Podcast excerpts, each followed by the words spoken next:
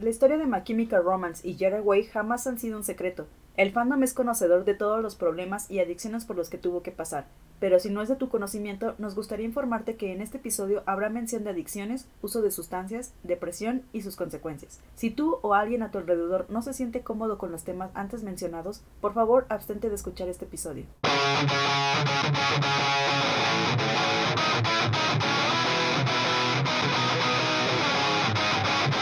Bienvenidos. Esto es So Long and Good Night, un espacio para conocer, debatir, pero sobre todo admirar a mi Chemical Romance y todo lo referente al tema. Mi nombre es Elena Romance y junto a Kemi comenzamos este recorrido. Hola Kemi, ¿cómo estás? Bien, ¿cómo están todos ustedes? Bien, bien, aquí una semana más. Nos da mucho, mucho, mucho gusto saludarlos a todos. Como siempre. Como siempre y como todas las semanas. Eh, pues nada, aquí estamos de nueva cuenta en sus oídos. Así es, vamos a comenzar. Pues miren, de entrada, este es un episodio que sinceramente no se puede hacer pequeño, así que espero nos regalen una vez más un poquito de su tiempo. Sí, este, pero les prometemos que va a valer la pena y sobre todo va a ser muy esclarecedor. Sí, sobre todo eso. Bueno, pues como ya escucharon en el, en el disclaimer que les pusimos en un principio, este capítulo tiene menciones sobre uso de sustancias, droga, alcoholismo, eh, depresión y pues todas sus consecuencias. Pero antes de entrar de, lleno al capítulo, nos queremos tomar un momento para mandar saludos a todas las personas que nos han apoyado en este proyecto que pues nació por el amor a My Chemical Romance y por la ansia de llegar a todos ustedes y conectar un poquito con esta gran familia que es el fandom realmente agradecemos mucho, mucho que nos, que nos escuchen, que se tomen el tiempo de contestar la encuesta o la pregunta que les ponemos en Spotify. Y también obviamente Agradecemos enormemente las estrellitas que nos regalan en Spotify. Porque si ustedes nos regalan esas estrellas, así sea una, dos, tres, a cinco, hace que el podcast llegue a más personas. Porque cuando eh, abres la búsqueda, son de las primeras posiciones en las que aparece. Como recomendación, y eso la verdad se agradece muchísimo. Sí, la verdad es que sí. Entonces, muchas, muchas gracias a todos. Y aquí van súper rápido los saludos. Queremos mandar un saludo a Alejandra Santiago, Larisa García, Sally Mercury, Loster3712, Iván Rodríguez, Marisol Insunza, Juan Carlos Quintal, Alejandro Monserrat Hernández, Owen Lu, Hanna Sánchez D y Van. Yay, también a Andrea Santiago, Harley Valentine, Steffi Lynch, Alexandra Rosas, Georgina Ruiz, Miri Loesa, Kike Airo, Ivette Romero, Arami Caballero, Cristina Winter y Andy Beltrán. Muchas, muchas gracias. También un gran, gran saludo a todas las personitas que nos escuchan, nos escuchan desde Chile. Sí. Mm, esta semana como fue encuesta no pudimos sacar pues todos los nombres de las personas que votaron, pero cuando nosotros vemos las, pues sí, las métricas del, del podcast, nos dice que Chile es el segundo país que más nos escucha, seguido por, eh, bueno, primero está México y luego está Chile. Entonces, si tu nombre no está entre estos saludos, pero eres de Chile, un gran, gran saludo y un gran uh. agradecimiento para todos ustedes. Muchas, muchas gracias. Entonces, pues nada, vamos a empezar ya con este tema que, va, va, va, va. que nos concierne a todos, que nos va a ayudar a entender un poquito más cómo es Gerard Way, porque su actitud y su personalidad es de cierta manera. Y va a despejar un poquito también la, la duda de qué pasó con Bear McCracken, qué pasó con esa amistad que tenía con él. Pero Va a estar bien bueno, ¿no? Sí, puro chismecito. Nada, pues vamos a empezar, pues obviamente, por el inicio de todo esto. El capítulo pasado, pues ya habíamos recordado que My Chemical Romance, pues creó el Three for Sweet Revenge, a partir de la muerte de Elena Lee Rouge, que era la abuela de Gerard. Y evidentemente, pues él queda eh, totalmente devastado con la muerte de, pues, de su mentora y de la persona que más creyó en él y más le apoyó. Y pues evidentemente cuando My Chemical Romance lanza este Three Shears, pues nunca se imaginaron todo lo que traería este disco a sus vidas, ¿no? Les traería la fama mundial, les traería pues todo el fandom, que ya también lo platicamos en el capítulo pasado, que es el MC Army. Pero pues no nada más es eso, ¿no? No todo es fama, glamour, eh, felicidad pues también obviamente va a traer muchísimos peligros y muchísimos demonios con los que se van a tener que enfrentar ellos como persona. Creo que todos tenemos alguna... Yo los llamo así, yo los llamo demonios, son esas cosas que, que nunca hemos podido vencer, que nunca, esos miedos, esas fijaciones y todo eso, pero pues obviamente con esa explosión de fama que traía My Chemical Romance, pues viene también esto, ¿no? En especial para uno de los integrantes, que pues es Gerard, pues en concreto, ¿no?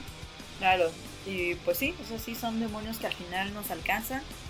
Y pues Gerard no es la excepción, ¿no? Pues bueno, obviamente todo se empieza a mover con increíble, con increíble rapidez porque pues pasan de ser una pequeña banda de New Jersey a ser una, pues una, ya una gran banda, ¿no? Una banda reconocida ya puesta en MTV, ya llegó a Latinoamérica, ya... Ya en todos lados. Ya está en todos lados. Entonces, eh, fueron ellos como la revelación de ese año. La verdad es que el 2004 y el 2005 vendrían siendo los años más fuertes para My Chemical Romance. Y obviamente, pues, ni siquiera tuvieron tiempo de regresar a sus, a sus vidas medianamente normales. Pues es que no, de hecho, yo creo que ya hasta ese ya no pararon. Ya, ya, no fue normal nada. Ya no pararon y nada fue normal para ellos. Entonces, para cada que se lanza un disco, pues evidentemente tiene que hacerse la promoción y viene el Warper Tour, un festival pues de los más conocidos aquí en Estados Unidos. Oh, bueno, aquí no. Bueno, en Estados Unidos. El Warper fue un festival que se crea a partir de 1995 y se consagra como uno de los más importantes de, la música, además porque también reúne pues de otros, bueno, diferentes géneros, además de deportes, eh, a lo largo de Estados Unidos y de Canadá. Sí, yo recuerdo que el Warper, o sea, tengo muchos recuerdos que My Chemical viene muy enlazado con el Warper. Ajá, yo también como Warper, lo único que recuerdo es My Chemical Yo siempre quisiera un Warper, la verdad. La única vez que vino como algo parecido aquí a México fue el Sneakers. El Sneakers. Que uh. eh, hicieron como el, la fusión entre bandas de con música con deportes extremos, que es básicamente en pues, este, la idea. En este caso era, me acuerdo mucho el skate. El skate, sí, pues básicamente el, el Warper también, era más o menos lo mismo.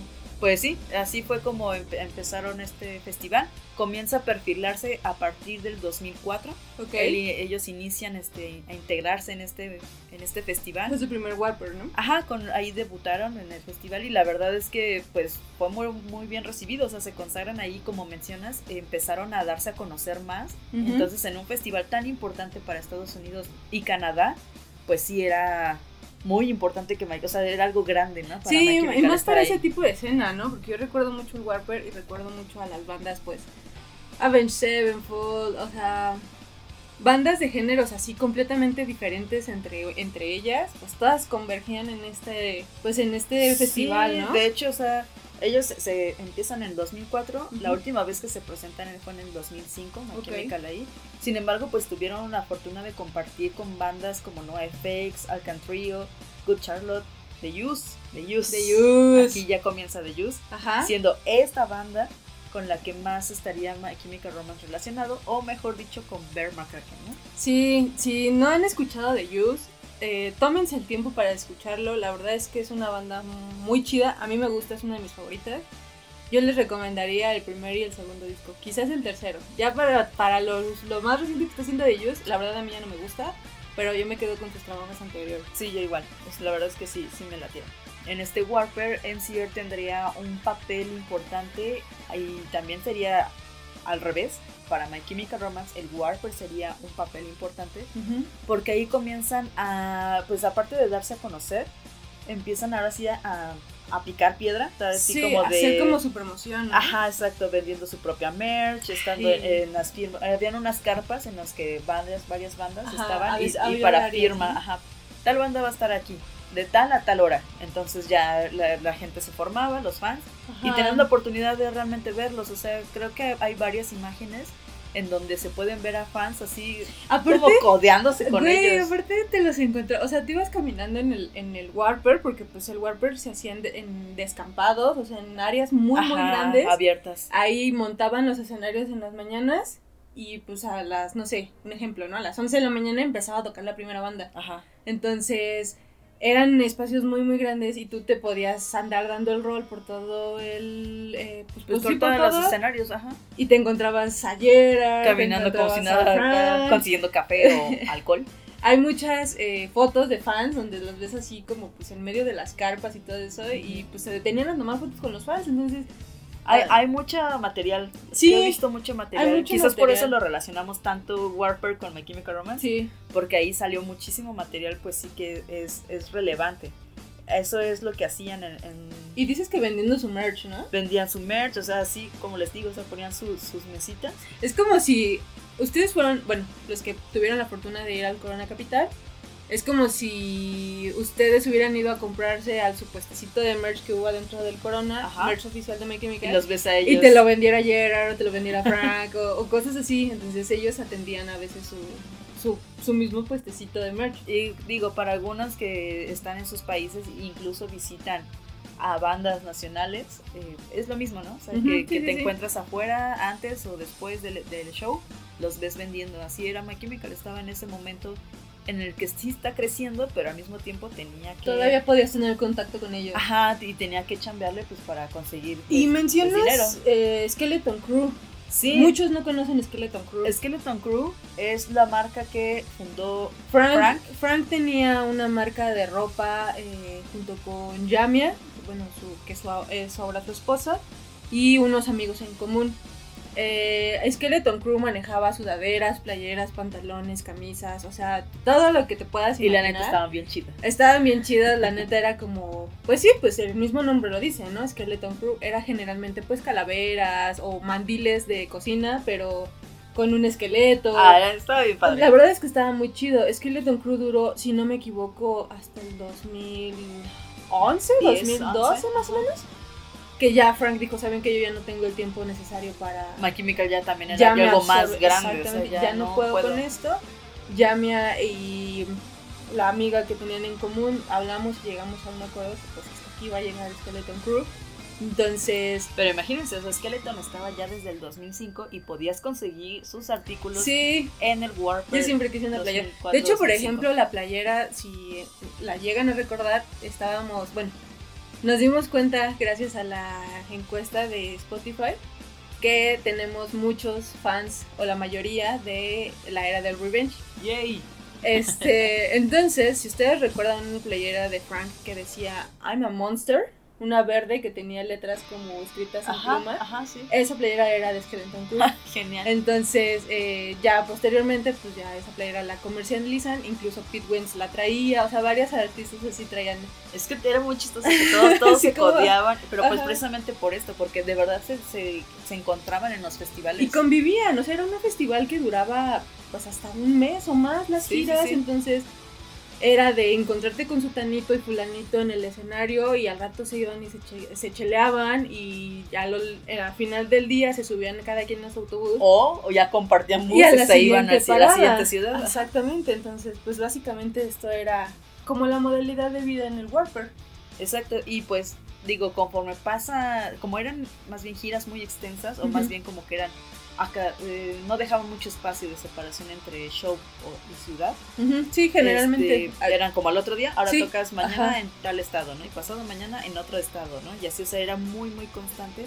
Eh, pues a veces ni siquiera tenían tiempo de conseguir ropa limpia, de conseguir este un buen baño o conseguir estas cosas. Hay fotos y videos de Frank bañándose en una reja. Ajá, con una manguera con una manguera y una bolsita de agua que alcanzó a agarrar ahí. Porque así se bañaban, o sea, no, no encontraban nada. No había nada. No había agua, no había no había nada y pues evidentemente. Entonces a Gerard se le veía siempre con una camisa blanca, una camisa blanca, una corbata negra con rayas blancas. Ay, eso es clásico. Siempre lo traía, pero, o sea, si tú lo ves en varios shows, siempre traía, y siempre traía la misma mancha puesta en la misma Güey, camisa. no, yo no podría.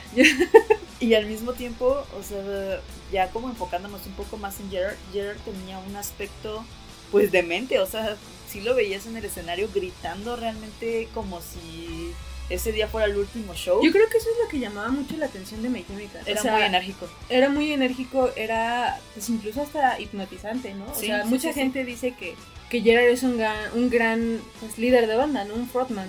Pero precisamente por eso, porque tiene una actitud totalmente diferente al escenario. Exacto. Y, en el Warper era muy evidente. Porque, o sea, cuando se subía, como dice Elena, se, se transformaba en otra persona. En una persona en la que prácticamente actuaba como si fuera un personaje de las canciones de, del Three Shears, por ejemplo. o se convertía en un Demolition Lover. O del You, ajá.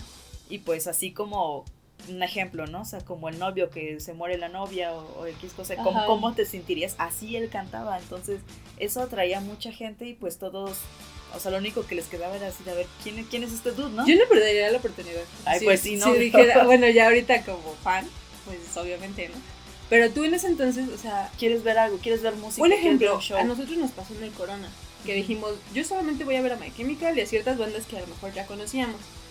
Pero en un festival, o lo chido de un festival, es que te encuentras bandas que nunca habías pensado ver. y que son sorpresas bastante chidas. En este caso, My Chemical, pues, era como la banda nueva. Entonces, en el momento en el que la gente decía, no, pues a tal hora toca My Chemical. A ver, voy a ir a ver qué show. Los iban a ver y era así como de, pues eran una grata sorpresa para, para las personas que llegaban sin conocer absolutamente nada de la banda. Exacto, y además, pues ya cuando te das cuenta de que pues el vocalista se veía medio loco y medio así, o sea, decías, güey, ¿qué, onda, no? y escuchabas las letras. Ajá, y sí te quedabas parado y escuchando, pero pues al final, pues esa persona, ese vocalista que es Gerard Way, no era el Gerard Way debajo de los escenarios, sino más bien era un personaje, estaba dentro de un personaje que él había creado. Sí, sí, definitivamente creo que el hecho de que Gerard siempre creara como esos mundos imaginarios en su cabeza era, pues cierta, de cierta forma, pues una manera de escape, ¿no? Y eh, al mismo tiempo, exactamente, perdón, al mismo tiempo el hecho de que estuviera, o que la gente, o sus unos compañeros estuvieran pensando que era una actuación, pues no era así, más bien Gerard realmente se estaba perdiendo en ese momento. Sí, la verdad es que no, nosotros recordamos pues toda esa etapa de My Chemical del Warper como decir, ay sí, el Warper bien, bien chido, y My Chemical se daba unas actuaciones súper chidas y muy enérgicas, pues, veías como realmente la esencia de la banda pura y, bruto, ¿no? Sí. Pero pues desgraciadamente eh, no todo era felicidad, no todo era tan fácil, no era todo pues color de rosa, ¿no? No era tan fácil terminar un show, bajarte del escenario, subirte a un autobús y a la que sigue, y a la que sigue, y a la que sigue, y a la que sigue. Evidentemente, pues Gerard eh, siempre ha sido una persona con problemas. Yo siempre he creído que hablar de la salud mental es muy importante y pues evidentemente en ese entonces había como mucho tabú, ¿no? Gerard desde muy joven sufrió de depresión y las personas que nos escuchan si sufren depresión o algo así, pues no nos dejarán mentir, ¿no? hay días en los que de plano, eh, pues no quieres salir a casa, ¿no? Te empiezas a retraer y pierdes como ese interés de, crear cosas nuevas, ¿no? Entonces, evidentemente, pues Gerard, eh, al tener y al sufrir de depresión, pues siempre se empieza a retraer cada vez más y más y más y más, al grado de pues, pues no salir de, de, la casa de sus papás durante días, ¿no? Y en casa de sus papás es donde crea estos mundos imaginarios que alimentan todo el, pues el universo de My Chemical Romance, ¿no? crece cada vez más el amor por sus cómics y pues él recuerda, ¿no? Él nos comenta, eh, pasé mucho tiempo encerrado en el sótano deprimido, a veces me resultaba difícil salir de casa. Estuve en la escuela de arte, salí y me di cuenta que no había trabajo para mí. Entonces pasé por muchas cosas negativas. Me sentaba ahí golpeándome por no lograr nada. Me preocupaba, pensaría demasiado y me deprimiría.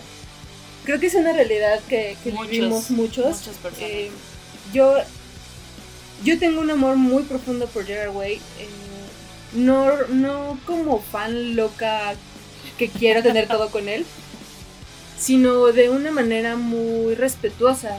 Yo tuve la oportunidad de verlo de frente, tuve la oportunidad de saludarlo, tuve la oportunidad de, de decirle que le agradecía por haberme salvado la vida, por haber, eh, pues que lo amaba, ¿no? Le dije, Gerard, I love you.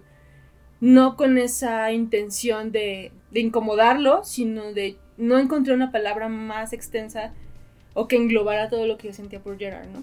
Porque lo comprendo, ¿no? Comprendo el hecho de, sufrir ese aislamiento, esa depresión, esa, pues ese todo y que a final de cuentas todavía estuviera ahí como el salvador de muchas personas, pues para mí representa mucho, ¿no? Y como él lo comenta, eh, sí estudié, estudié lo que me gustaba, salí, pero me di cuenta que no había trabajo para mí. Sí, no. O sea, te, golpeas con esa realidad y dices, chale, pues entonces de qué sirvió todo mi esfuerzo, ¿no? Todo, exacto. Incluso te sientes hasta dudas de tus capacidades y te sientes un poco, pues sí, inservible. Dices, bueno, y este, te piensas, ¿no? Y lo, y lo dices, bueno, ¿y ahora qué hago? y ahora que sigue entonces, ¿no? Afortunadamente, pues Gerard encuentra la manera de canalizar todo esto, pues a través de la música. Desgraciadamente, pues tuvo que haber un evento como el 11 de septiembre, para que él diga, estoy desperdiciando mi vida.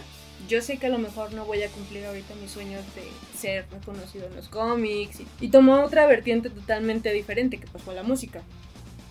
Entonces todos los, los, escenarios imaginarios que él había creado a base de su depresión y todo eso, pues crean los discos de My Chemical Romance.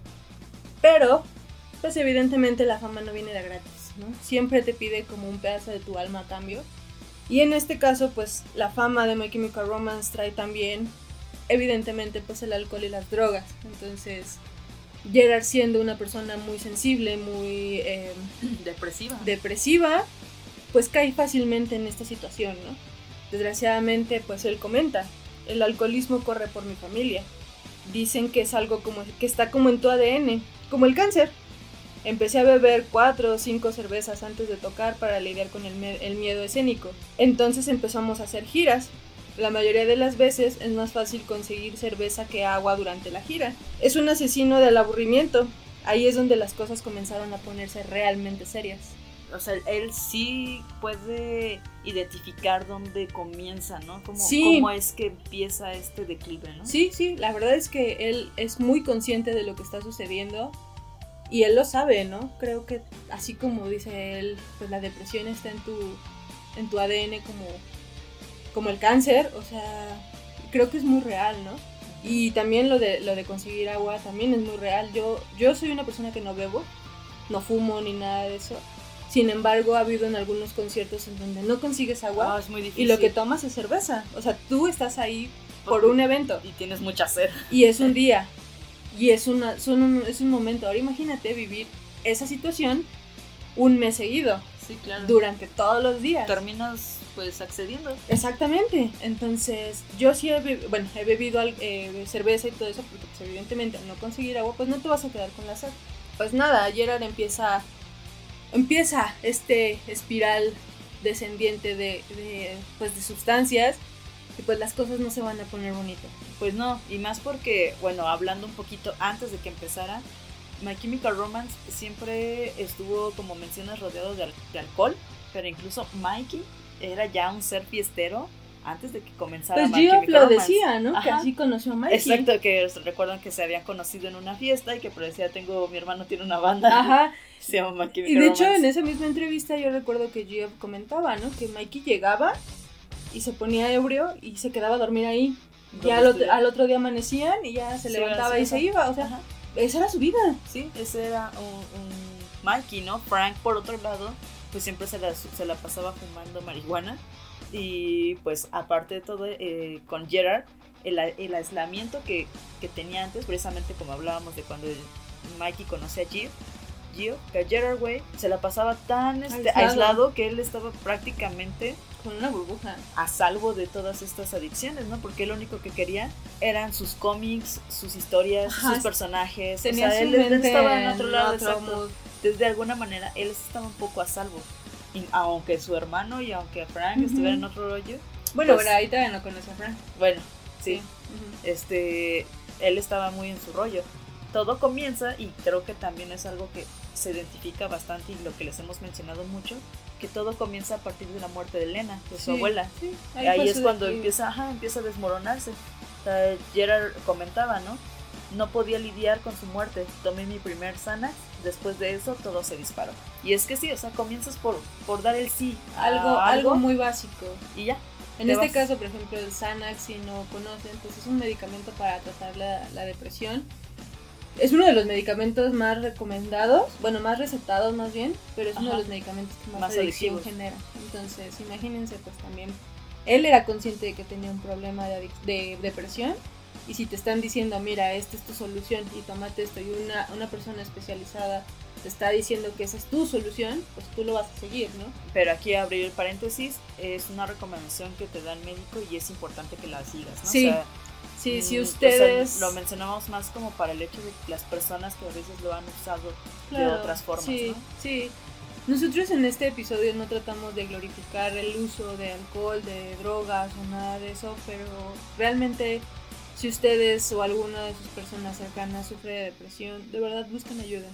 Es muy importante. ayuda profesional sobre La salud mental no es un juego y tenemos que quitarnos ese tabú de que... De que ir a terapia te vuelve una persona... Te, te invalida como persona. Entonces, de verdad, háganlo. Y pues bueno, en ese momento en el que Gerard empieza a consumir su primer sana eh, pues esto se vuelve un problema que poco a poco comienza a salirse de control. Incluso ya para la banda, en alguna parte, en algún nivel, ya comenzaba a ser un problema. Pues es que ya estaban todos juntos. Exacto, o sea, ya, ya, hablando de cuando My Chemical ya está unido, eh, precisamente que les decimos ya de, de Warper, 2004.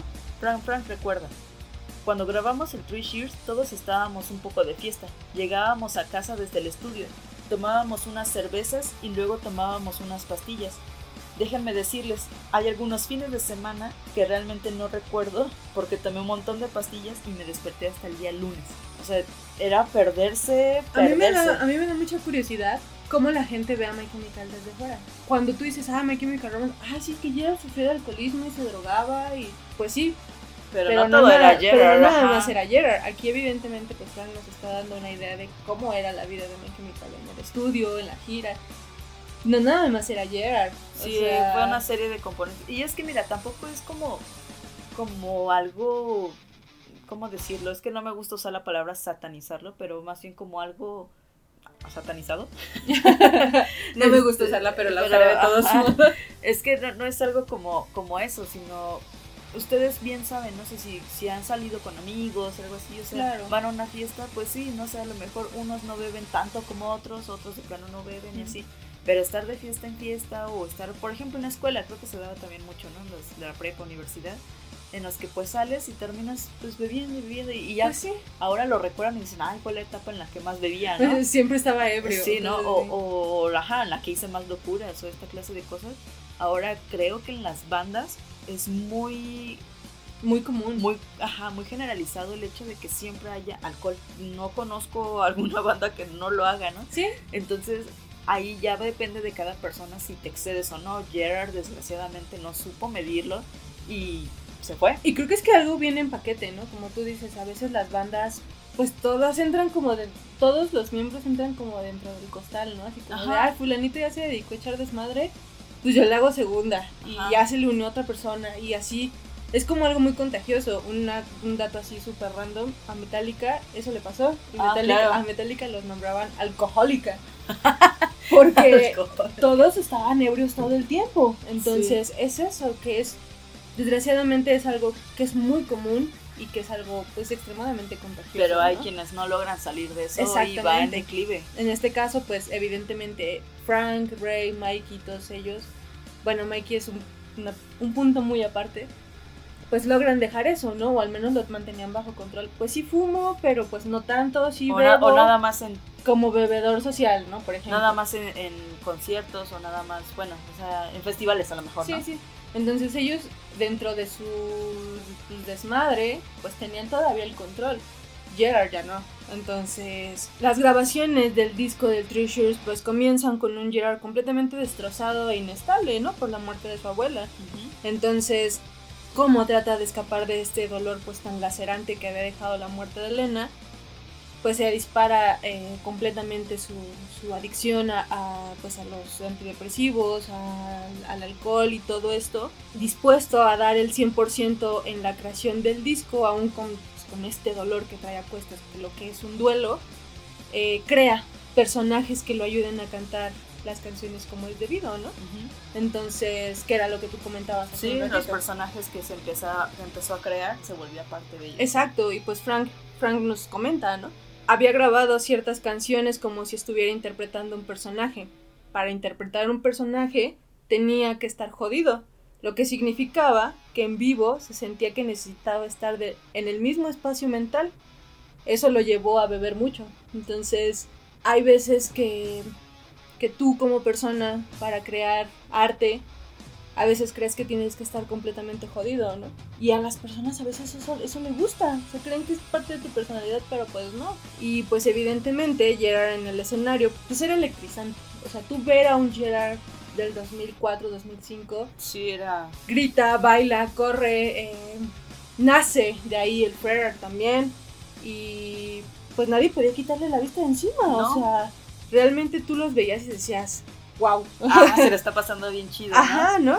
Pero pues muy en el fondo, Gerard seguía siendo ese, ese chiquillo de New Jersey que veía el mundo desde a través de la ventana de su casa. Ajá. Se seguía... Eh, como incluso teniendo estos mismos miedos, ¿no? Sí, claro, él, él sigue siendo esa persona tímida y retraída que fue desde un inicio, pero pues la gente al verlo en el escenario tan seguro de sí mismo quiere más y más y más y dame y tú puedes. Y yo voy a ir al show porque yo sé que él es así, ¿no? Exactamente. y que él sí me va a llegar así y él al, gritar. Él al ver que la gente reacciona de esa manera, pues no se los va a negar. Entonces... Más con la presión de ser el headliner. Para él es... Bueno, más bien, perdón, es ser el... El frontman. El frontman. Entonces para él es, pues, fuck it. Hagamos esto por el arte y si quieren que...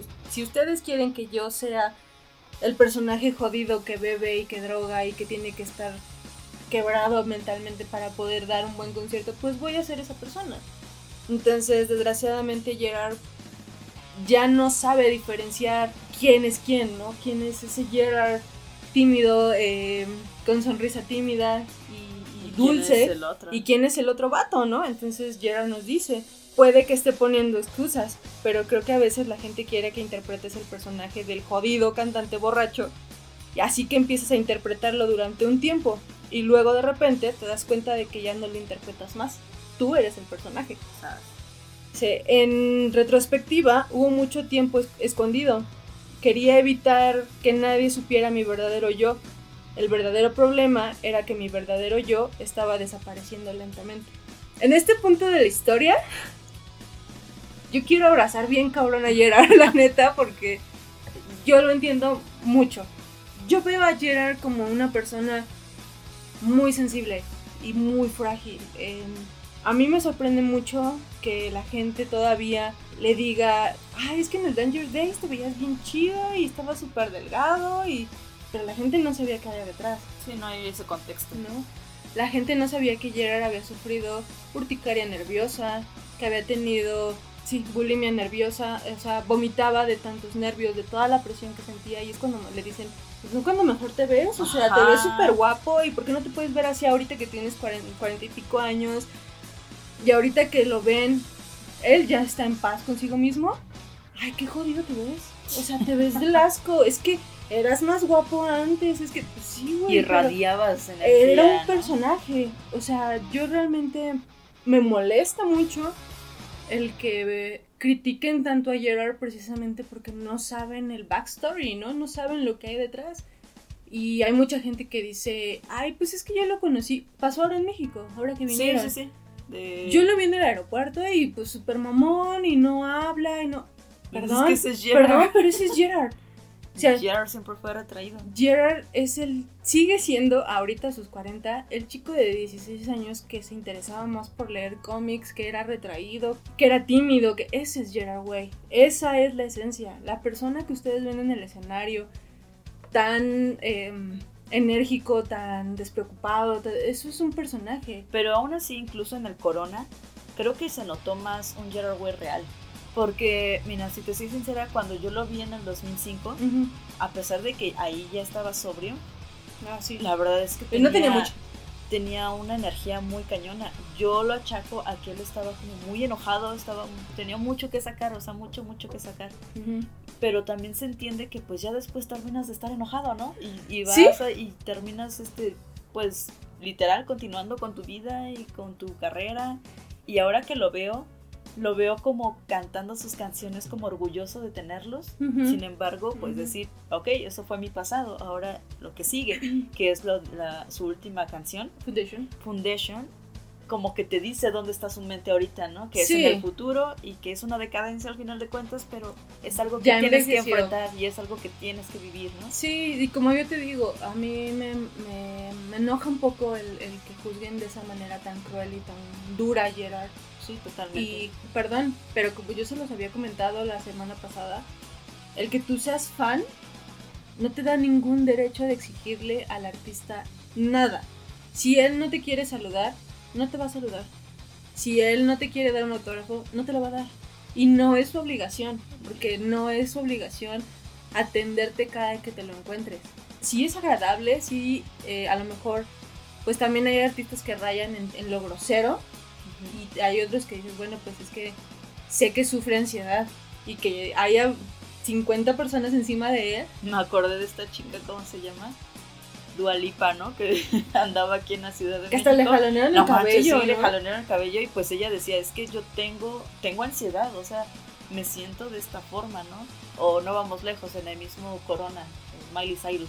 Ajá. O sea, que sabía que tenía que cumplir, pero ella estaba teniendo una crisis de ansiedad y sabía que tenía que cumplir. Que al final de cuentas los artistas pues son humanos y a veces se nos olvida, eh, los deshumanizamos y decimos, no, es que tú como eres un chingón y eres un dios en el escenario, cuando yo te encuentre te tienes que comportar de la misma manera. Entonces, pues no está chido, ¿no? Y en este caso, pues Gerard ya no sabe diferenciar de ese personaje que él creó en el escenario de lo que es él. De lo que realmente es. Entonces, imagínense ese breakdown mental de no saber quién eres.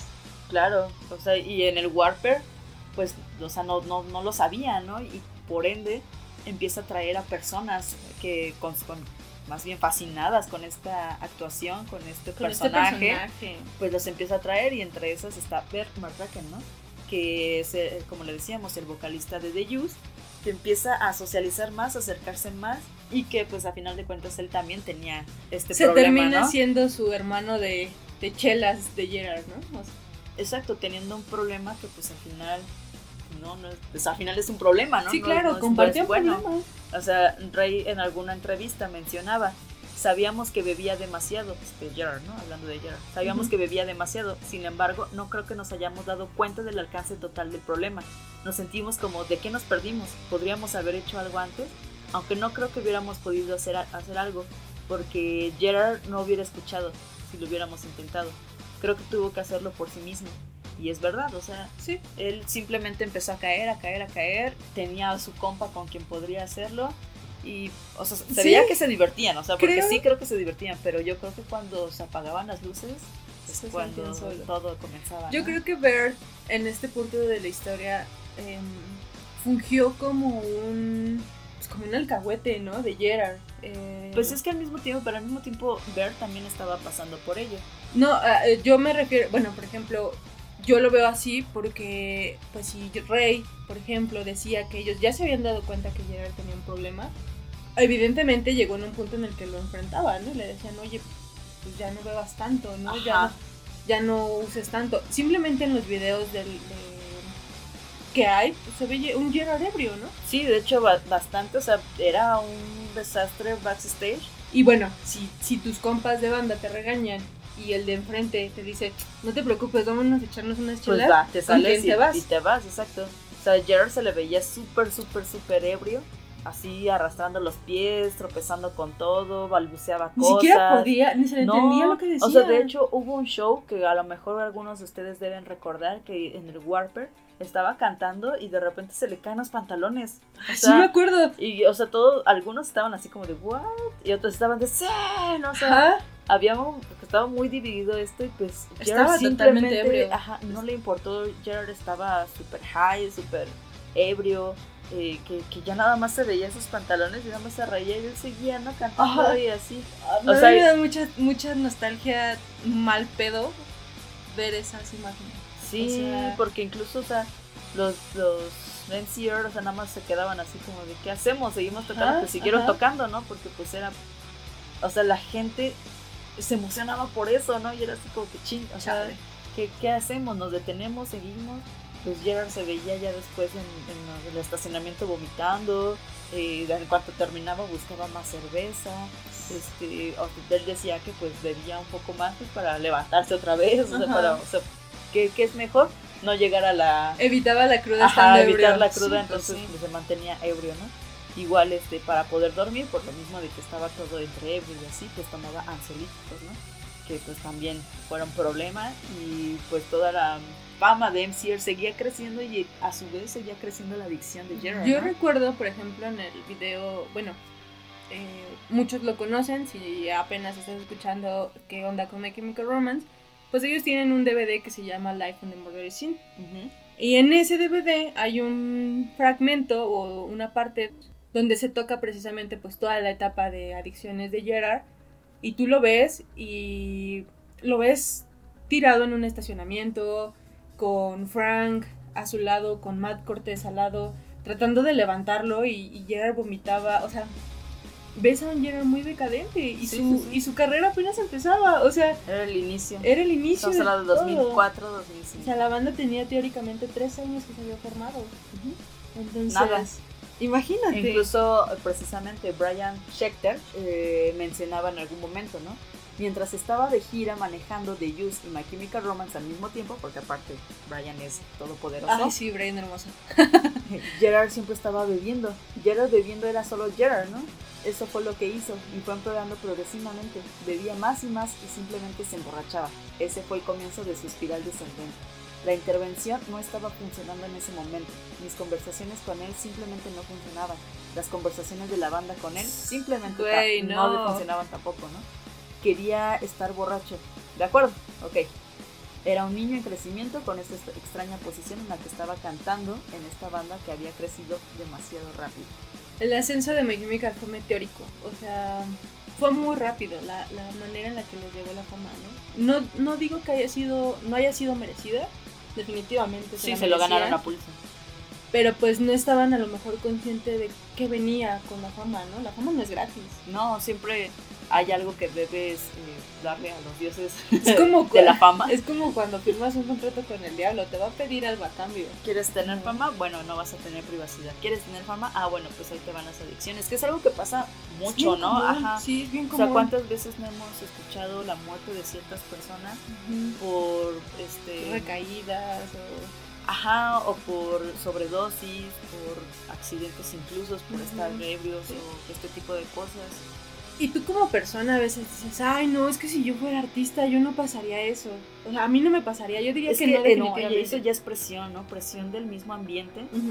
Como decíamos en el caso de Gerard, pues incluso del mismo público que pues obviamente a lo mejor no era la intención de nosotros como fandom.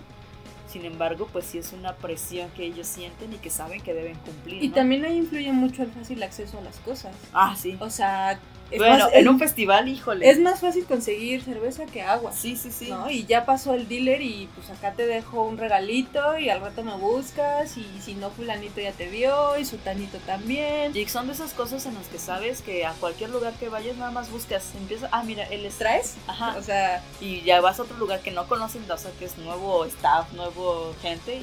Ah, mira, él seguro. Incluso, eh, mientras estaba como yo investigando de, de este tema, vi una parte de la entrevista donde, donde Mikey comenta, ¿no? Que pues él seguía muy de cerca a Gerard, o sea, él era como, o sea, estaba Bear, su compa de, de Chela, y estaba Mikey.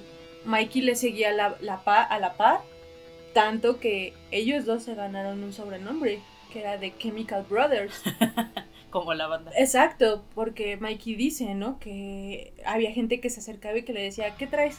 O sea, ya llegar a ese punto. ¿qué, te compartes, no? Y que Mike dice, no, pues nada, no, vas a, no vas a traer nada si tu hermano siempre está ebrio, si tu hermano siempre está drogado. y tú también a veces. Le dice entonces, queriendo o no queriendo, pues Gerard y Mikey se hacen de una fama, ¿no? Entonces. Claro. Sí, pues sí ahí está muy cañón. O incluso los, de las mismas bandas, no sé, como viajaban todos juntos, ya sabían que ellos conseguían en cualquier lado y aunque uno le preguntaba, oye, ¿traes? No, pero mira, los Chemical Brothers sí. Ajá. Chale, ¿no? Así está feo. Sí, ¿no? Ya cuando lo ves en esa perspectiva, pues está muy cañón. O sea, nosotros como fans vemos a My Chemical Romance, pero sabemos qué hay detrás de la fotografía. O sea, tú ves la parte de atrás de la fotografía. Lo ves con otros ojos. Y hay gente que no, gente que solo ve, pues a Megumi ¿sí? O sea, como la banda que está ahí. Incluso como un producto. Exacto, sí, algo ya que ahí está listo para consumirse, pero pues no es cierto, ¿no? Que pues bueno, a pesar de que las drogas y el alcohol pues hacían que Gerard estuviera en las nubes viviendo su sueño y era famoso y era el frontman que siempre quiso ser y todo eso, pues no saldría bien librado de esto. Porque como yo te decía, ¿no? Si tú firmas un contrato con el diablo, pues te va a pedir algo a cambio. Entonces, pues en julio del 2004, en la ciudad de Kansas, pues eh, más bien la ciudad de Kansas sería testigo de pues uno de los puntos más bajos en donde estaría Gerard. Y pues es muy feo recordarlo y rememorarlo porque pues ahí viene todo lo peor que, que ha pasado, ¿no? Eh, ya Gerard obviamente está cansado de fingir ser un personaje todos sus días Y pues ese día dijo, voy a tomar la noche libre. Hoy me voy a tomar un descanso, hoy no voy a hacer más que Gerard Way. Ese chico que le gustaba ver bandas nuevas, que se gustaba ir a los bares, pues, no a chelear, sino a ver a la nueva escena que vendía. Y en ese entonces se fue a ver una banda muy, muy joven llamada The Killers. Yeah, también me gusta. Pero desgraciadamente, pues los tragos y todo se le fue, de, se le fue de la mano porque pues, ah, mira, ahí viene Gerard Way, ahí está tu chela, ahí está tu pase, ahí está, o sea, pues ya los Porque sabemos que le gusta, ¿no? Exactamente, entonces, pues se le va de las manos, no nada más el alcohol, se le van las pastillas. Él ya venía coqueteando con otras sustancias y su favorita pues era la cocaína. Entonces Gerard comenta, bueno, ya recuerda, ¿no? Eh, había tomado mucha coca esa noche, se estaba completamente loco. Estaba vomitando en la calle, mi cabeza me iba a explotar. Me acosté en mi litera y no pude dormir. Nunca me había sentido más suicida en mi vida como en ese momento. No me sentía vacío, se sentí una desesperación más de lo que he sentido en toda mi vida. Se me sentí completamente desesperado.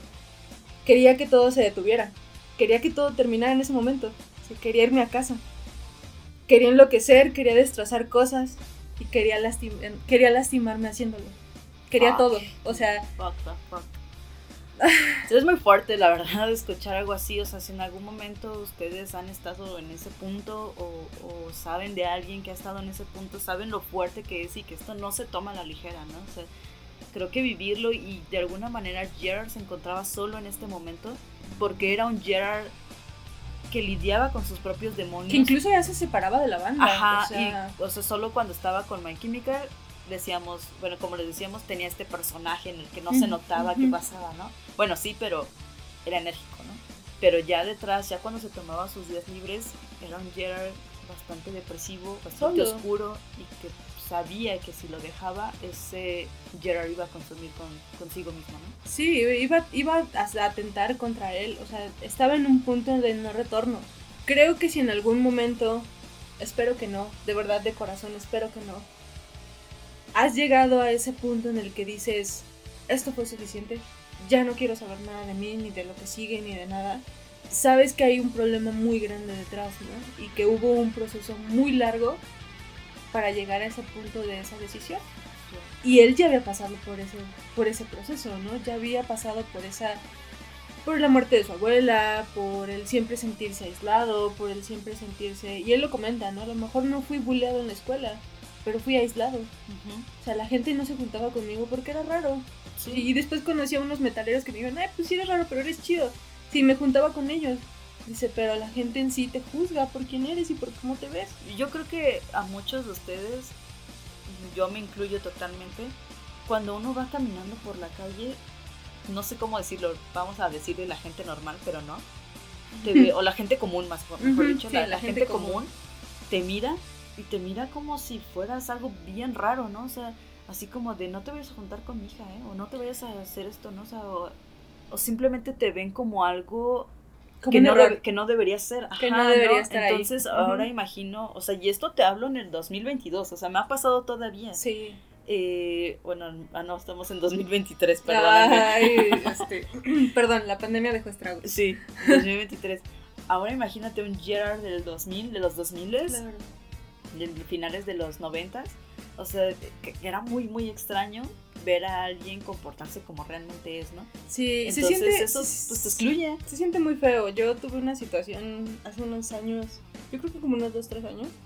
Yo, sinceramente, no me considero una persona extremadamente tatuada, pero tuve una, una situación con una persona, llámese hombre blanco, azul perfecto, ¿no? Y le dijo a su enfermera que mis tatuajes se veían desagradables y que yo no debería de que si yo no era consciente de, cómo me veía ¿no? mientras el señor no me lo dijo directamente pero de todo.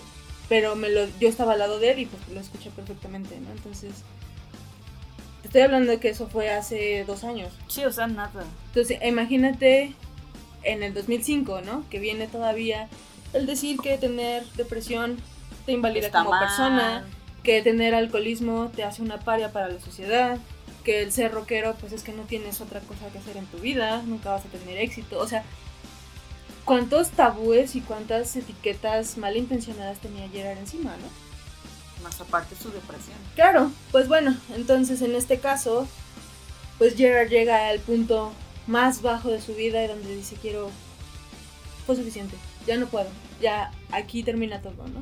Ok. Pero, afortunadamente entre esa bruma de, pues, de dolor y de desesperación que tenía en ese momento, pues llama a Brian.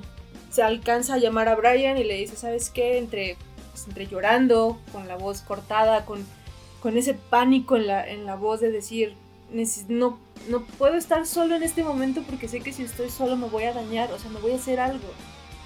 Eh, lo llama y le dice, ¿sabes qué? Necesito que venga. O sea, no puedo estar solo. Me voy a hacer daño. O sea, necesito que vengas ya. Entonces Brian junto con otra persona del staff lo buscan, o sea, van con Jerry, lo buscan en donde estaba, para, obviamente para poder tranquilizarlo, pues ya llegan con él, empiezan a hablar con él. Eh, ellos recuerdan que pues que se quedaron toda la noche con hasta que estuvo tranquilo. La neta, qué chido que tuvo alguien con quien acudir. Estuvieron hablando con él y, y pues el simple hecho de que tengas a alguien a tu lado y te diga, güey, no estás solo. O sea, yo sé que estás pasando por un momento muy, muy oscuro, pero aquí estoy. A lo mejor no quieres hablar conmigo, pero, aquí, estoy. O sea, incluso, o sea, si, si hay alguien que les dice esto, o sea, no quiero estar solo. De verdad, escúchenlo. sí, sí, son de esos gritos ahogados. ahogados que a veces ignoramos por nuestra cotidianidad, pero pues ahí están, ¿no? Y pues este Brian lo ve tan mal que le dice, pues tenemos una gira en Japón. O sea, no, tenemos unas fechas ya pactadas para Japón. Pues si quieres las, las cancelamos, ¿no? O sea, yo prefiero tu estabilidad mental y tu vida, porque ya ahí venía de por medio otra cosa. Sí. Y pues la cancelamos, ¿no? Pero pues Gerard no quiso. Eh, sentía que debía cumplir, ¿no? Sí, desgraciadamente. lo que te mencionaba, por cumplir, o sea. Exactamente. Entonces, eh, le dice que no, pero pues las fechas de Japón ya eran ya, o sea, súper cerquita. Y que no, lo, no las iba a cancelar porque no quería defraudar ni a los chicos de la banda ni a los fans, ¿no? Entonces se calmó un poquito y le dijo, Va, voy a aguantar un poquito más. O sea, ya estoy un poquito mejor, eh, vamos a ver cómo sigue esto, ¿no? Toda la noche, como ya les había dicho, se queda con él, Brian, nuestra persona del staff, pues asegurándose de que estuviera respirando, ¿no? Que siguiera respirando. Sí, que no se fuera todavía. Y pues alejando esos demonios que, que muchas veces nos hacen tomar decisiones muy precipitadas, ¿no? Que era lo que más bien se, despejaba de toda la sustancia que traía encima, ¿no? sí, sí, totalmente. Y pues, desgraciadamente, tanto Brian como Ray, Mikey, Frank y pues todos los del staff ya estaban acostumbrados a este Gerard. Ya estaban acostumbrados al Gerard ebrio que vomitaba y que se ponía súper mal y cosas así, ya nada más pues lo levantaban, lo limpiaban, lo preparaban y vámonos a la siguiente fecha. Ya habían aprendido como a lidiar con este Gerard, o sea, ya ni siquiera sabían que tenía un problema, pero sabían que ya no estaba en sus manos el controlarlo, ¿no? Y el poderle ayudar de esa manera. Pues bueno, aquí en Japón viene otro de, las, de los momentos más fuertes, más fuertes para Gerard, más oscuros. Pues Gerard recuerda él dice, ¿no? No empaqué nada para Japón, porque sinceramente no pensé que regresaría. Siempre me he preguntado si estaba, si he estado coqueteando con el romanticismo del suicidio o si realmente quería hacerlo. Realmente nunca he sido capaz de darme cuenta de eso. De cualquier manera, es peligroso. O sea, Gerard ya estaba en otro lado. Gerard ya ya tenía prácticamente tomada su decisión. Él ya había decidido él ya había decidido, creo que yo lo, yo lo externalizo y lo siento como una persona que ha estado en esos momentos muy bajos y es muy difícil. Bastante. Es muy difícil el, el, el decir, ya basta. Eh, el decir... Es todo. Ni siquiera empacó nada. O sea... Estamos hablando de una situación muy grande en la que se tenía que presentar en otro continente. Completamente eh, diferente. Haciendo otras cosas y decir, no voy a llevar nada. Porque no sé si voy a regresar. ¿Para qué? O sea, o sea en este punto de la historia, Gerard ya tenía escrito el borrador de Desert Song. Ah, no, Desert Song. Ahora, yo quiero y voy a implantar este recuerdo en su cabeza Ok. Cada vez que escuchen The Sir Song, piensen en que Gerard escribió esa canción pensando que a lo mejor iba a ser su última canción. Y tú la escuchas y lo sientes. De hecho, en su voz es... O sea, tú escuchas The Sir Song y escuchas una voz de Gerard cansado, quebrado, eh, sin esperanza. Algo de Entonces, se van a Japón. Desgraciadamente en Japón, pues Como les habíamos comentado en capítulos anteriores, en Japón fue cuando las tensiones con el baterista original, que es Matt Pellicer, pues ya eran insostenibles para ellos, ¿no? Entonces, lo tenían al límite. Porque Gerard a final de cuentas seguía diciendo, pero es que Matt es mi amigo, o sea... Sí, o sea, aparte de todo, ¿no? Yo inicié esta idea con él, o sea, no le puedo hacer esto. Si se va, o sea, todo se me está yendo, o sea, ya, ya, ¿qué más, qué más espero, no? Entonces ya, pues obviamente, a la primera oportunidad que tuvo, pues fue y se embriagó. Entonces, tomó todo el saque que pudo. El saque es una bebida de arroz, me parece originalmente es, fermentado, es japonés. Es una bebida alcohólica japonesa. Entonces se toma todo el sake que encuentra, queda ebrio en apenas unos minutos, pues ni puede sostenerse. O sea, sí, fue que 10 minutos en que Rey ya lo veía mal, ¿no? Dice así que después de 10 minutos, pues ya empieza a vomitar y Rey se queda así de fuck, ¿no? Güey, o sea, ¿qué pedo contigo? Estabas bien hace rato y ahorita simplemente así como con pocket. Y pues ya, evidentemente, Rey siendo el papá de la banda, porque Rey es esa persona que siempre te va a dar consejos y siempre te va a decir, es que la vas a regar, es que la vas a regar. Y cuando la riegas te dice, te dije, pero mira, puedes hacer esto. O sea, yo siento que Rey es así. Sí, o sea, te, estoy diciendo para que no te caigas, o que ya te caíste, vamos a curar. Exactamente. Pues alguien tenía, tenía que hacer algo al respecto, o ya definitivamente iba a acabar mal, ¿no? Entonces Rey recuerda. Miré a Brian mientras Gerard seguía vomitando y le dije, tienes que ayudarlo, está enfermo, míralo. O sea, Demet, es que también para Brian, o sea, Brian no nada más tenía que controlar a My Chemical, también tenía que controlar a The Juice y a Bird. Y a Gerard. Y a Gerard. O sea, sí ya sabemos que es el dios manager de todas las Ojos hermosos, todo Ojos bonito. hermosos, bonito, barbita bonito. Pero también imagínate la responsabilidad, o sea, está muy canijo sí. tener esta responsabilidad, pero al mismo tiempo por humanidad dices, no puedo dejar este vato aquí. no, pues no. Necesito, necesito hacer algo. Aparte, esto es responsabilidad, o sea, no importa que Gerard tenga 28 años, tú como manager o sea, sí, cargas una responsabilidad. Sí, tienes parte de responsabilidad, sin embargo, sabemos que estas decisiones son de uno mismo, ¿no? y de hecho es lo que decía Brian que decía, ¿no? Sabes que ya hablamos con ella, aunque la banda hubiera hablado, o sea, no, me va a escuchar, o sea, él tiene que decidir y fue lo que pasó, ¿no? O sea, después de que sucede esto en Japón, regresan y precisamente, eh, o sea, ya con, o sea, en cuanto pasa esto de, que se metió todo el saque del mundo, eso fue lo último que bebió.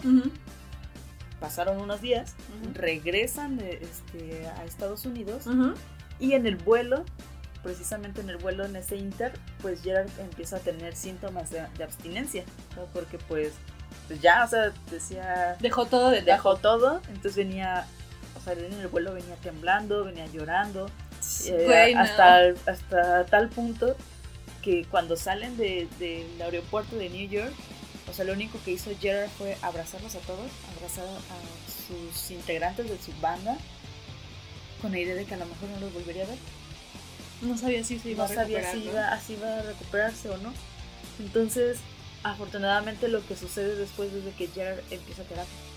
Por fin empieza su terapia, se mete a, Alcohólicos Anónimos y siempre con esta este pilar tan fuerte que My Chemical había sido para, para ellos, Siempre había estado para él, perdón. Y pues justamente Jared recuerda mucho, ¿no? Cuando dice, cuando comenzó esta banda me salvó la vida me salvé, luego volví a descarrilar y la banda vino a rescatarme por segunda vez.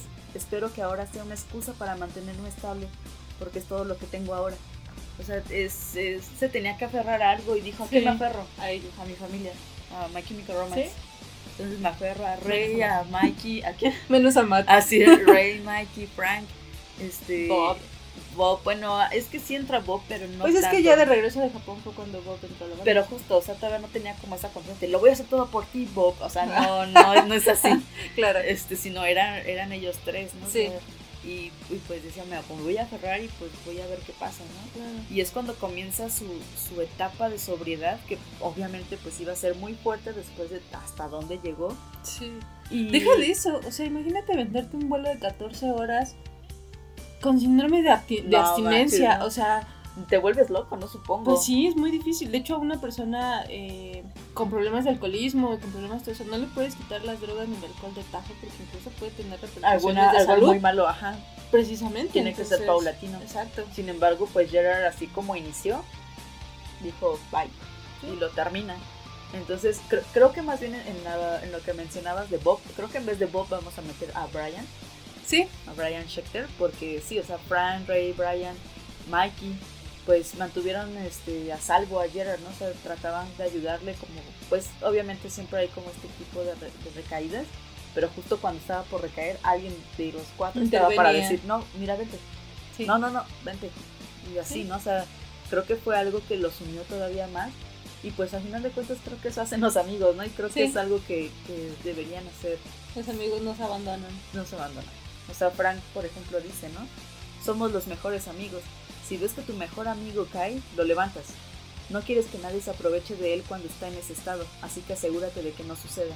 Estuve allí antes y él me recogió. Y justamente, ¿no? Es lo que decíamos.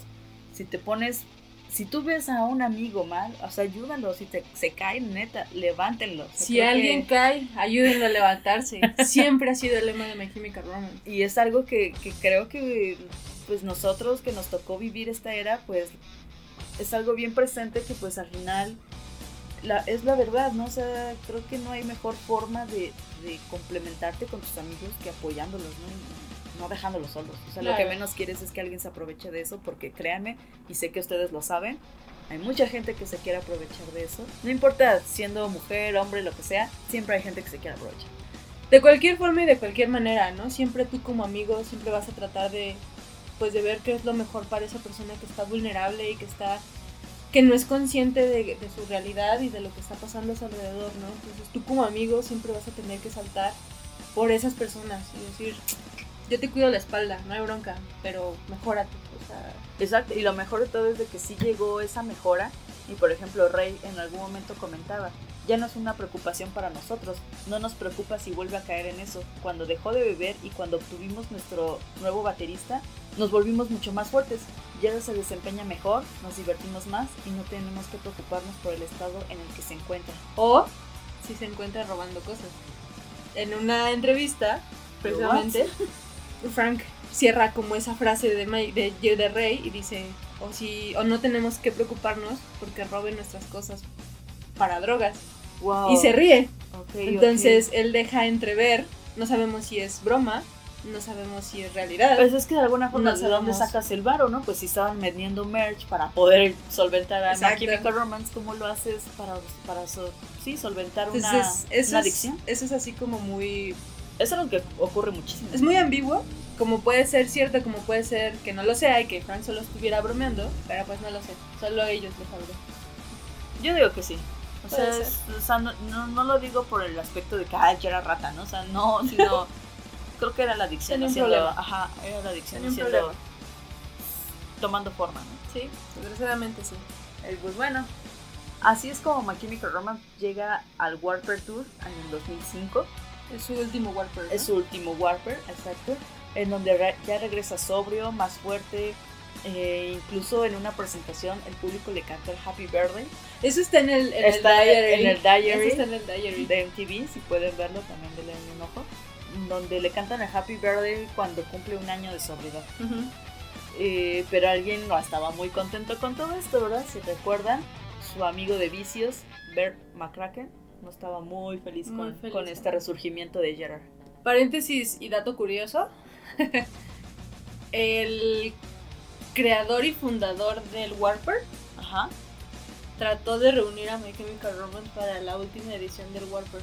Cuando la banda estaba tomando. Bueno, fue, que 2006? estaba separada. No, fue hace poco. Ah, ok, ok. Ya. Eh, él trató de reunirlos para poder que ellos cerraran el Warper, pero pues no pudieron. The Use y regresó para cerrar el Warper pero el creador específicamente él dijo que él iba a buscar a My Chemical pues es que es como les decíamos My Chemical ya se había vuelto algo gigante en el Warper o sea no sé no sé si pueda como plasmarlo con palabras pero o sea cualquiera que, que diga es que fue el Warper es que fue a ver a My Chemical Romance sí es como una de las bandas más emblemáticas del festival la neta. Y pues bueno sí como lo habías comentado pues no todas las personas estaban felices de que Gerard había dejado pues el alcohol y todo lo que se metía y todo eso. Entonces, pues Bear McCracken pues lo consideraba hasta cierto grado como un mentiroso. Él creía que todo el, el... Que eran amigos de verdad y iban a ir caminando por... Ellos drogándose juntos. Este, él creía que toda la recuperación y, la sobriedad de Jared pues era una un ah, chiste, era una mentira. O sea, era una, una etapa, o sea, estás fingiendo ser algo que no eres, ¿no? De hecho, se cuenta la leyenda que la canción de Liar Liar de The Use es para él. Es para Gerard. se cuenta la leyenda de eso. Pues bueno, ¿cómo empieza esta historia y este chismecito que sé que a muchos les interesa? Chun, chun, chun. de cómo conoció My Chemical Romance a The Use. Pues My Chemical Romance y The Use se conocen a través de, del manager de este Brian Schechter, eh, en el 2002 eran muy jóvenes. eran muy jóvenes. Eh, Brian había construido una buena relación con Gerard, a pesar de que todavía no era su manager. O sea, eran muy buenos amigos. Y a Bert, Brian lo veía como su hermano menor. O sea, de hecho, Bert es mucho más chico que ellos. A Bert, Bert, a Brian. No, Brian veía a Bert como su hermano menor. Ok. Y dice, pues Gerard es bien chido y Bert es bien chido pues vamos a juntarlos. Vamos a presentarlos, van a llevar bien, bien yo chido. Creo que sí, pero yo qué arrepentida sé de verdad. Yo creo que sí. Eh, vamos a presentarlos y pues obviamente se conocen y hubo ese, ese clic entre ellos dos.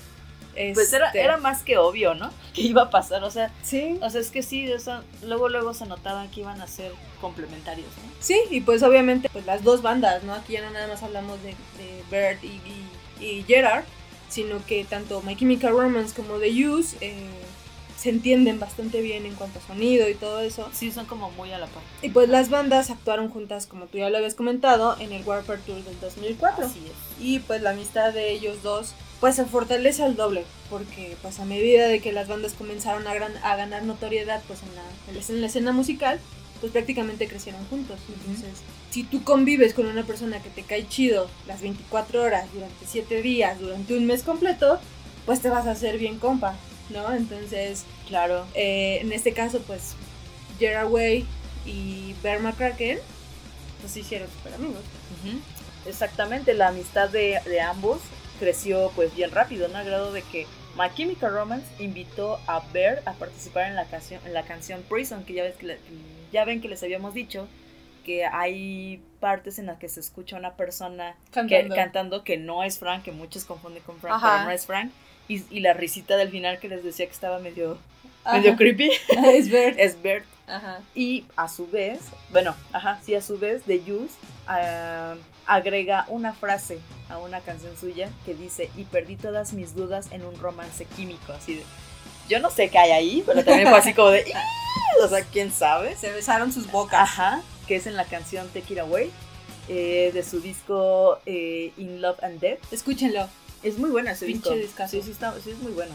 Independientemente de todo lo que le estamos diciendo, la música sí es buena. sí, sí, sí. Es, y pues obviamente cuando se unen, ¿no? Para esta causa que todo mundo recordamos que En esta presentación icónica del Two Dollar Bill. Exactamente, que es donde cantan el cover de Under Pressure para recaudar fondos para los afectados del tsunami en Indonesia.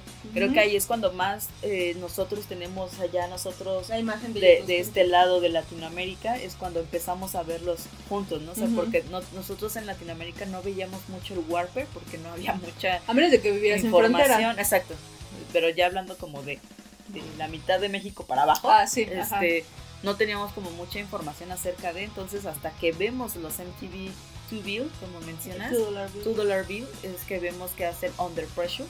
Y es cuando decimos, ok, ok, a ver, ¿cómo? ¿Quién es, ¿quién es este? ¿Quién es él? El otro desgreñado. Porque se veía bien sucio. y se ve que se llevan chido, ¿no? Y se ve como que sí. Y la verdad es que juntos sí, sí suenan bien. O sea, sí, sí, sí, funcionan, ¿no? Bueno, eh, cuando se reúnen para esto es cuando nosotros tenemos ese, ese conocimiento y nos empezamos a dar cuenta de que Bear y Gerard tienen personalidades, como te decía, ¿no? Complementarias. Sí. Y que al mismo tiempo, o sea, aparte de compartir estas adicciones, que pues eso no es nada chido, compartir adicciones con amigo otras de adicciones no es chido. No es tan chido. Pero también compartían eh, cosas dolorosas, ¿no? En, el lado de, de Gerard, pues venía arrastrando su batalla con la depresión, eh, el duelo por la muerte de su abuela y Bert, por otro lado, trataba de superar la pérdida de su prometida Kate, que se había, bueno, tuvo una sobredosis mientras esperaban a su primer hijo. O sea, que también la verdad es algo muy fuerte y que, que pues, ¿cómo superas algo así? no, es muy, muy fuerte. Eh, hay una canción de The Youth que se llama Hard to Say, creo. Eh, esa canción es dedicada para esta Kate. Y pues sí, como, como lo mencionas, pues también incluso pues Bert y esta chica pues también compartían su historia y también compartían sustancias y, es como muy pues, fácil imaginarlo, ¿no? De por qué Bert llegó a lo que era cuando conoció a My Chemical y cuando se acerca a Gerard Way, ¿no? O sea, los dos estaban mal, se conocieron, pues vámonos de, fiesta, te comparto de esto, tú compárteme del otro. Fue una serie de eventos desafortunados. Ajá, la verdad es que sí, la neta sí. Fue de esas químicas que no están chidas. Esa, esa química no, está, chida.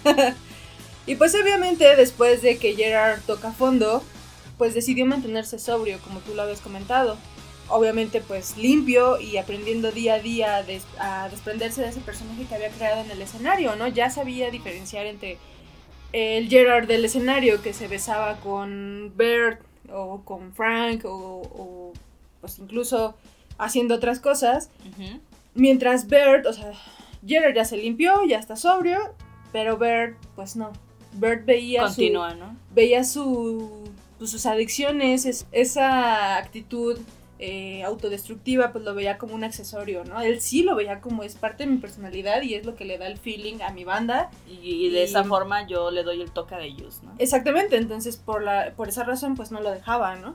Y pues es esta razón por la que Gerard comienza a tomar distancia de Bert. Esa es la gran verdad, ¿no? Porque es, seamos honestos, o sea, si tú estás tratando de mejorar algo y este amigo te dice no, güey, o sea, no, va a pasar. Vamos a ponerlo simple y sencillo. Tú estás a dieta y yo llego con unas papitas y un refresco. ok. Y yo empiezo aquí a y te, y te invito. No, pues no. O sea, sabiendo, yo sabiendo que tú estás a dieta y que tú no puedes comer eso. Sí, sí, sí. no, pues no, o sea, y en ese momento digo, o sea, no es que yo quiera estar a dieta, ¿no? Pero pues no sé si a lo mejor te dieta por algo, una cuestión de salud. Y es así como que, híjole, no voy a ir con Elena porque siempre me invita a tacos de carnitas. No, mejor, mejor no. mejor me alejo. Mejor me alejo, mejor le digo que no voy a poder o mejor simplemente comienzo a distanciarme. Exactamente eso pasó. Sí, pues como Gerard lo recuerda, ¿no? Eh, él comenta en alguna ocasión, dice, estoy seguro de que hice muchos enemigos en el Warper Tour porque no podía dejar el autobús estoy seguro de que todos pensaron que estaba teniendo esa jodida actitud de, estrella de rock, de que no te bajas del bus. Y pensaron que tenía demasiado calor para estar con, pues, en el descampado, ¿no?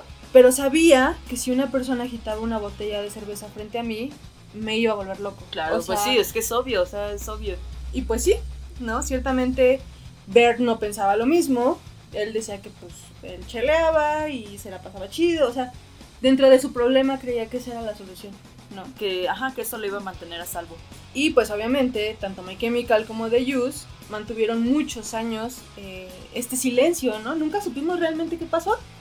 Yo cuando puse la, así de, vamos a hablar de este tema o de qué tema les gustaría que hablaran en el podcast, muchos decían, es que yo quiero saber qué pasó con Birdie ¿Qué pasó? y, y ¿no? Porque simplemente o sea, al público solo se supo que ya no, que ¿Ya? estaban y nada más escuchabas como, bueno, ahorita llegamos a eso, pero escuchabas como varios rumores. varios rumores. Entonces, eh, pues muchos, durante muchos, muchos años, la tanto de Youth como My Chemical Romance, pues guardaron silencio, ¿no?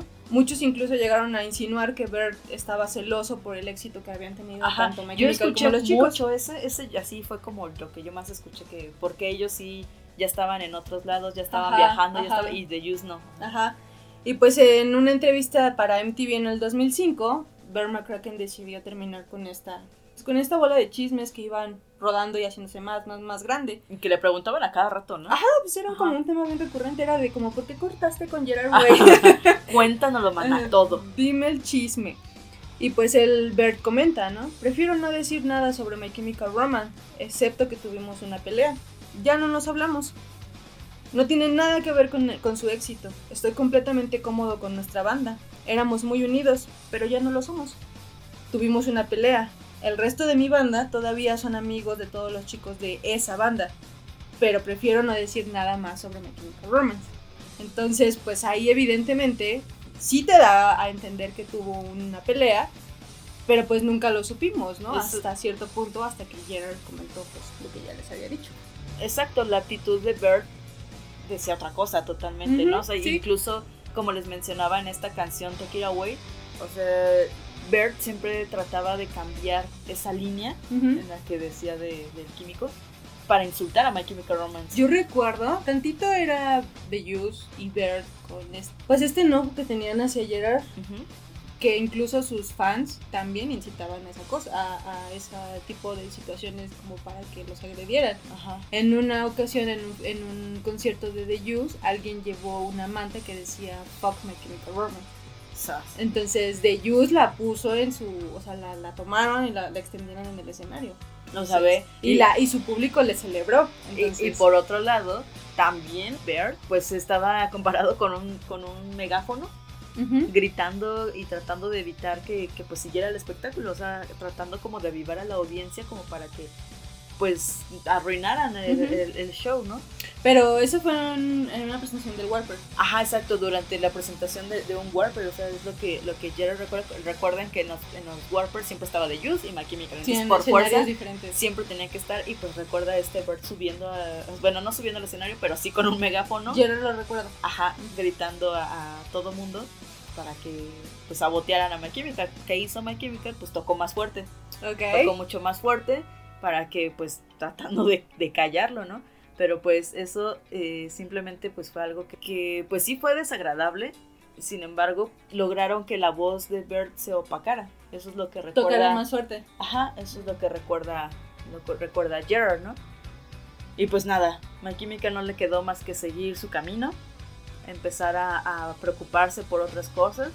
Con el paso de los años, Gerard y Bert pudieron pues, superar las diferencias ya tener una relación pues más cordial, al grado, al grado de que McCracken pues sí llegó a decir, ¿no? Que si en un futuro pues sí le encantaría salir de gira con My Chemical Romance. Pero ya está sobrio. Ya está sobrio. O sea, ya después de pasar todo este, este tiempo en el que pues yo creo que también, es que ahí sí te desconozco un poco lo que pasó con Bert, pero obviamente tuvo que sentar cabeza. Es que Bert es muy, es muy impredecible. Eh, es que yo justo sigo, por eso no sé cómo está su sigo la, la, historia de Youth. No, o sea, ya a partir de unos discos para acá yo me separé un poco como de, de la historia de Youth.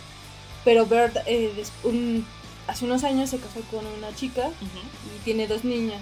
Está Cleopatra y otra, otra niña, no recuerdo su nombre ahorita y se mudó a Australia. Él ya no vive en Estados Unidos. O sea, simplemente sí se alejó de todo lo que estaba haciendo daño, ¿no? Cuando yo vi como el regreso de The Use, tú ves a un Bear McCracken rubio, porque él es rubio natural. sí, eh, Pero, o sea, un, un corte súper limpio, o sea, rapado de unos lados y el flequillo, delgado, eh, limpio, o sea, se ve, se ve sano, ya no se ve Sí, es que así como se veía, así se veía. Yo tengo entendido que se limpió completamente gracias a la ayuda de esta chica que se llama Alice. Ok. Pero hace un tiempo hace, The Jules canceló unos conciertos porque por la salud mental de Bert. Entonces no sé si Bert haya tenido alguna recaída o algo así porque sabemos que pues, en, estos, en estos problemas es impredecible y a veces estás bien y a veces estás muerto. Entonces, sí, pues está muy cañón. Y precisamente en esta sobriedad fue cuando eh, eh, señala que sí, que sí, la neta sí saldría de gira con McKinney. Pues de hecho, Frank se fue de gira con con The Use, ajá. con Dead Spill. Y es por eso, o sea, que, que sí existe esta relación, o sea, yo creo, no sé si Gerard esté como dispuesto a, pero por lo menos el resto de la banda no tiene ningún lío. Yo sabía, según la entrevista que dieron, que, bueno, el contexto es este. Un presentador de una, de una entrevista le decía a Bert que, que pues insistiera, que, que hiciera su luchita para que Chemical regresara. Y Bert le dijo, no te preocupes, eso va a pasar. O sea, eso es 100% seguro, ellos están tomando un tiempo y todo eso. Yo lo he platicado muchas veces con Gerard. Entonces, ¿crees? Eso quiere, él lo aseguró. Él, él, aseguró que, que seguían, o sea, que ya intercambiaban mensajes, o sea, a lo mejor sí su relación ya no es de amigos, amigos, a lo mejor un, cómo estás o qué has hecho o, cosas así, entonces sí han intercambiado mensajes. Sí, o sea, desconocemos si realmente se han visto, por ejemplo, Ajá. pero pues a lo mejor sí mantienen la comunicación de alguna forma. Claro. Y yo creo que a lo mejor esto también sucede a partir de que pues este Bert comienza a ver su sobriedad y decir, ahora entiendo por qué Jared se alejaba de mí. Ajá, sí, sí, sí, sí. Porque pues sí, o sea, es, difícil, es muy difícil. Y pues justo, ¿no? O sea, toman caminos separados My Chemical y Use. Y, pero pues al final nos dejan unos recuerdos, la neta, bien chidos. Una colaboración bien chingona. Una colaboración bien buena de Under Pressure y de varias veces que los vimos en...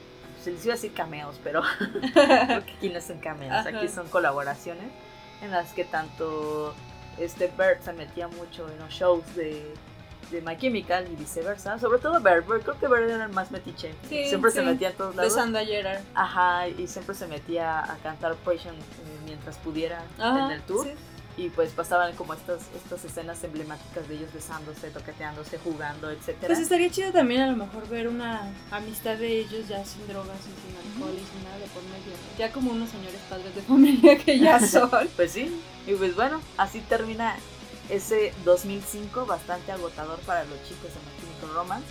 Y pues después de lanzar eh, el icónico Three Shield, que sale a la luz y recorre el mundo en un abrir y cerrar de ojos, pues yo creo que sí los deja pues bien cansados, agotados, jodidos incluso. Sí, claro. Como Frank recuerda, ¿no? Para noviembre del 2005 nos sentimos acabados. No tuve tiempo de regenerarme, de dormir, descansar y sanar mi cuerpo. Sentí que estaba engañando a la gente, me sentí como un idiota porque no tenía el 100% para dar. Y pues sí, o sea, al final Frank ya también, o sea, ya se pues cansado. es que, o sea, yo, señora, ya no aguanto dormirme a las diez y media. Yo me duermo a las 10 y si yo no duermo en mi cama, no duermo chido. no puedo dormir en casa ajena. Exactamente. Entonces imagínate dormir en una litera donde nada más cabes tú encogido todos los días, todo puerco porque ni siquiera te puedes bañar. Sí, sí, sí. Evidentemente era, había sido muy desgastante para ellos este disco. O sea, les abrió la puerta a la fama mundial, pero pues siempre hay un precio por pagar, ¿no? Entonces claro. en este caso pues estaban muy cansados. Exacto, y es por eso que así terminan colgando los trajes, corbatas de funeral. My Chemical Romance toma su, merecido descanso, se relajan, sanan y en eso preparan el disco cumbre de su carrera, el de Black Parade. ¡Uh! Black Parade! Pero, amigos míos, esa es otra historia. Esa es otra historia, sí. Va a estar interesante. Así esperemos haber aclarado muchas cosas. Muchas dudas, ¿no? Yo cuando estuve recopilando pues la información para este episodio, en algunas partes se rompió mi corazón, eh, en muchas partes se rompió mi corazón. Pero no en el aspecto de decepción, sino como, como de decir, fuck, o sea, creo que em, esa empatía por alguien siempre va a estar, y más si es tu ídolo, ¿no? el, tú como persona haber pasado por cosas similares y haber caminado por ese borde tan fino entre, entre vivir y morir, te da como esa pues, sensibilidad hacia eso, ¿no? Entonces, como yo lo estaba investigando y lo estaba leyendo las entrevistas y todo eso, llegó en un punto en el que yo dije, no me hubiera gustado que pasaras por esto. O sea, tú, Gerard Way, me diste la banda que me salvó la vida y tuviste que pasar por esto para hacerlo, ¿no? Me hubiera gustado a lo mejor no tener a My Chemical Romance, pero haberle evitado que pasara por eso. Entonces, pues mira, por algo pasó, por algo My Chemical Romance existe Y lo mejor de todo es que no solamente salvó la vida de Jer, salvó la vida de muchos de nosotros, que igualmente me incluyo. Y eso pues creo que hace más apegada a esta familia, a este fandom. Y creo que por el que debemos ver con otros ojos a My Chemical Romance, ver a Gerard de otros ojos, con otros ojos, y no esperar que sea lo mismo que en el 2005. No va a ser lo mismo que en el 2005, ni siquiera como en el 2010 o 2012, cuando estaba el Danger. O sea, no, no va a ser así. Cuando yo te propuse hablar de este tema, mi idea era esa. Mi idea era el poder recabar información y poder despejar esas dudas que hemos tenido durante mucho tiempo, mucho tiempo. sobre qué pasó, sobre para desmitificar un poquito a Gerard, ¿no? Para quitarle esa máscara del Dios todopoderoso salvador de una generación. Ajá, todo perfecto, ¿no? Y decirle, este, este es Gerard Way. Una persona que, que tuvo que pasar por todo esto para que alguien más pudiera como apoyarse de lo que él hacía y poder superar ciertas cosas, ¿no? sí. Eh, él comenta en alguna entrevista que eh, cuando tocaban todavía Of Lady of Sorrows, okay ellos lo que hacían era prender las luces para ver al público. En Orley of. Ajá. Okay. Entonces dice que en alguna ocasión él llegó a ver a una persona pues con los brazos completamente llenos de cicatrices. Entonces él comenta que por ser seguidor de la banda no quiere que piensen que esa es una actitud correcta o esa es la actitud que necesitas tener para ser un fan. Exacto. Sino que tomes a la banda como un trampolín para poder superar ese tipo de cosas. Que es ahí, pues es un punto, ese es un punto mega importante porque es un parteaguas precisamente, ¿no? De lo que decían, es que My Chemical Romance te incita a la depresión, te incita al suicidio, a las drogas, al alcohol, así de, no señores, o sea, sí pasó esto, pero así como, como nosotros lo tomamos de que, ok, hay alguien que entiende lo que estoy sintiendo, hay alguien que sabe y que, que me hace sentir que no estoy solo en esto, entonces nosotros lo, lo, lo, pues lo adoptamos al grado de poder superar esos, esas malas rachas, ¿no? Y que a su vez cuando mejor te empiezas a, a, ver las situaciones es cuando empiezas a encontrar soluciones a eso, ¿no? Es a lo que nos referimos con el trampolín, ¿no? De, de My Chemical Romance y, lo que, y lo que Gerard quiere y lo que afortunadamente la mayoría de los fans hicieron, ¿no? Sí, definitivamente. Y en este caso me gustaría de verdad invitarlos a ustedes al pensar un poquito más antes de juzgar a las personas, eh, tanto ustedes como amigos, familia, personas cercanas, de verdad, a veces decimos, ay, es que delgado te ves mejor, pero entonces mejor... ¿Qué estás haciendo que te ves mejor? Entonces mejor pregúntale, oye, ¿te sientes bien? Claro. ¿No? Eh, es un, a lo mejor un ejemplo muy burdo, ¿no? Pero yo les invitaría también a no ser tan incisivos en cuanto a lo que Gerard hace, ¿no? En que comprendan un poquito más todo el backstory que tiene él y todo por todo lo que ha tenido que luchar para poder subirse a un pinche escenario vestido de gatito con toda la seguridad del mundo y totalmente sobrio. Entonces, y divirtiéndose. Exactamente. Entonces, ahora cuando vean a Gerard Way en un escenario digan, él lo logró. Y a lo mejor ustedes no tienen la adicción del alcohol o la de las drogas, o a lo mejor sí, a lo mejor tienen otro tipo de adicciones. Espero que esto les sirva como una mm, historia inspiradora para que ustedes puedan mejorar eso que tanto les lastima y que tanto vienen arrastrando. Entonces, gracias a mi Chemical Romance yo eh, superé una adicción a autolesionarme. Entonces, sí se puede, busquen ayuda, de verdad, de verdad, de verdad.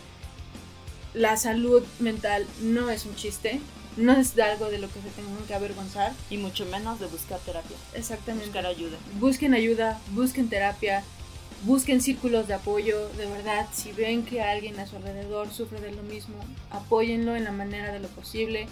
Yo les he comentado también muchas veces en la página que, que si ustedes necesitan ayuda, si ustedes necesitan desahogarse, si ustedes nosotros no somos profesionales, pero quizás el hecho de saber que alguien más te lee del otro lado del mundo, que se tome ese momento para decirte, oye, tranquilo, respira, todo va a estar bien, a lo mejor te puede ayudar de alguna manera. Totalmente, aquí estamos. Espero que este capítulo nos haga ver a las personas que tanto glorificamos y que tanto amamos de una manera más humana y que pensemos un poquito más que a lo mejor ese comentario malintencionado que hiciste pues puede tener repercusiones muy grandes. Entonces, claro.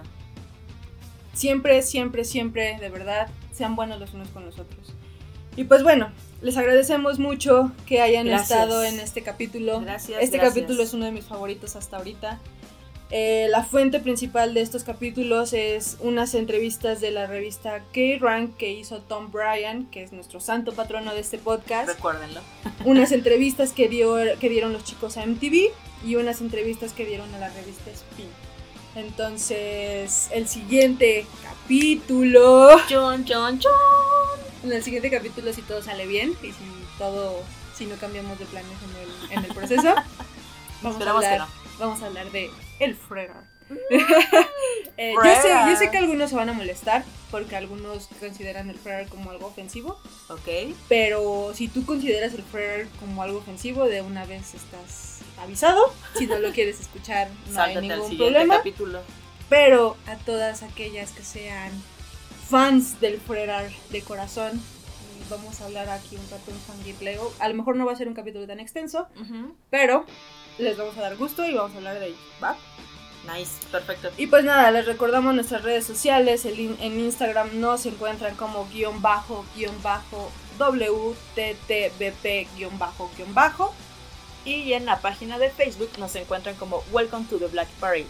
Ahí vamos a estar todos para, para lo que ustedes gusten y deseen. Eh, de verdad, esa página es por y para ustedes.